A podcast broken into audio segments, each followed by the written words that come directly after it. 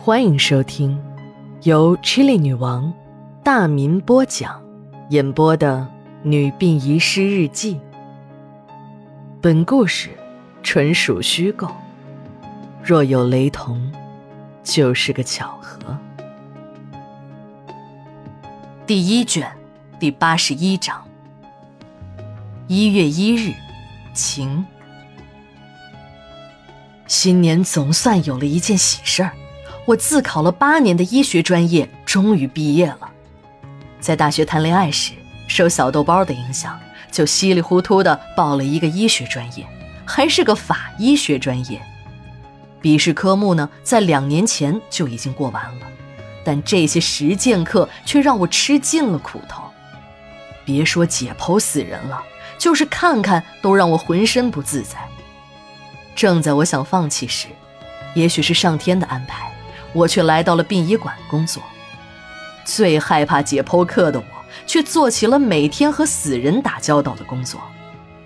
还好，小豆包又帮了我一个大忙，他找到了自己的老师和校友，让我参加了几天的培训班后，我的实践考核才算勉强合格。虽然毕业证下来了。但理论和实践的距离有多远，我心里很清楚。虽然我天天面对遗体，但让我真正拿起手术刀去解剖死人，我心里真的一点底也没有。充其量，我也只能算是一个山寨版的法医，和人家真正的法医比起来，那还差着十万八千里呢。可你是不是山寨，领导可不会管。人家就知道你手里的那个纸片片可是医学院发的，史馆长对我说：“我们管理出这样的人才，这可是破天荒头一回啊！为了人尽其才，解剖室不是修好了吗？你在那儿开个培训课，给同事们讲讲医学基础，提高一下我们管理的整容修复水平。按照规定，工资调一级，讲课算加班。”我除了听清楚给我调工资之外，其他的一点儿也没听进去，只感觉脸一阵发热。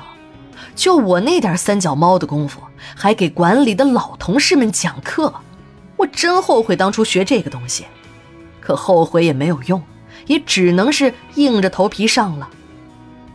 就在新年的第一天，娟子也回到了馆里上班了。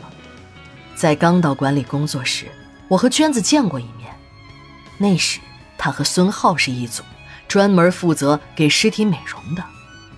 其实啊，娟子不是我们管理的在编工人，只是提供美容外包服务的美容师。有不少家属嫌我们管理提供的化妆服务不够专业，一些殡仪服务公司呢，就到外面找专业的美容师。这个职业虽然很赚钱，可愿意做这个工作的美容师是少之又少。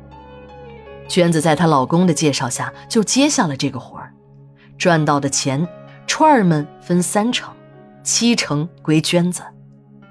看人家赚钱那是真容易，有时候给遗体修一下指甲那就要几百块，化个妆就要上千块。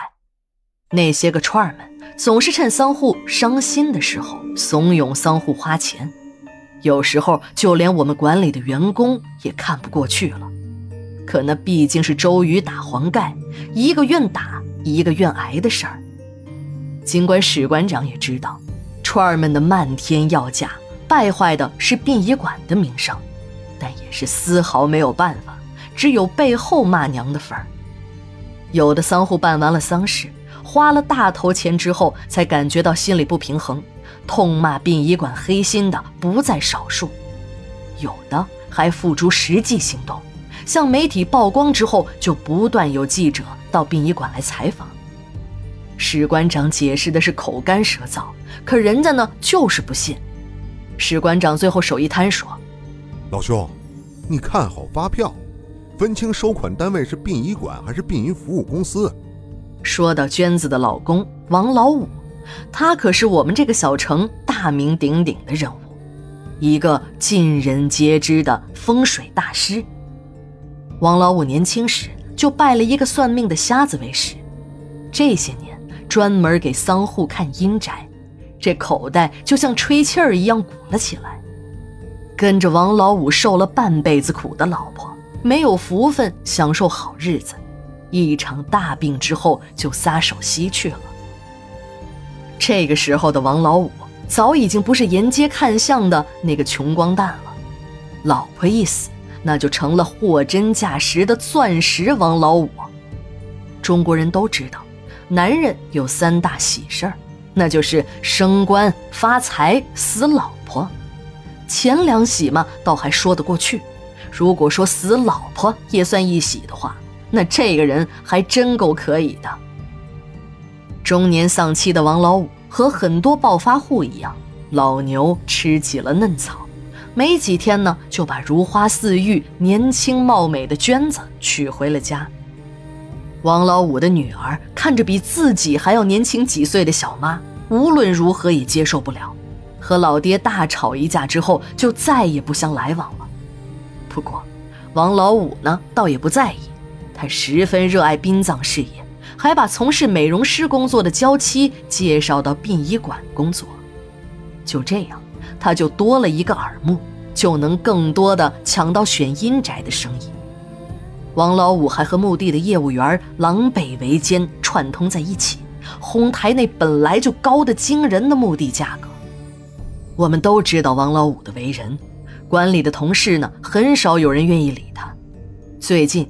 听说他在闹市区买下了一个大门市，开了一家风水店，叫什么万和居，整天在蒲团上一坐，背后挂一张八卦图，白白嫩嫩的胖脸上都是赘肉，连眼睛都变成了一条缝，不仔细看呢，还真的以为是个瞎子。我和秦姨、刘姐正在解剖室里忙着给叶阿姨的遗体化妆。李总蹲在母亲的遗体边干嚎着，我们听着他那个哭不像哭、叫不像叫的怪声这心里别提有多烦了。秦姨终于忍不住了：“李副馆长啊，呃，你还是到值班室里休息吧，要节哀，别哭坏了身子。”一边说着，一边对强子打着手势。强子心领神会。连拉带拽的把李副馆长送到了值班室。昨天刚接到警方的通知，包括老孙头、叶阿姨、孙老的遗体在内的多具涉案遗体就地火化。我们呢正在给遗体做最后的处理，一会儿就要推进火化炉了。就在这时，张哥的运尸车开到了后院，停在了解剖室的门口。这是一具女童的遗体，也就是八九岁的样子，一头浓密的长发，惨白的脸上两个浅浅的酒窝，嘴巴微微的张开，一双大大的眼睛瞪得圆圆的。我的眼神正好落在了女孩的脸上，那空洞的眼睛让我心里一阵颤抖。一月二日，日记连载，明天继续。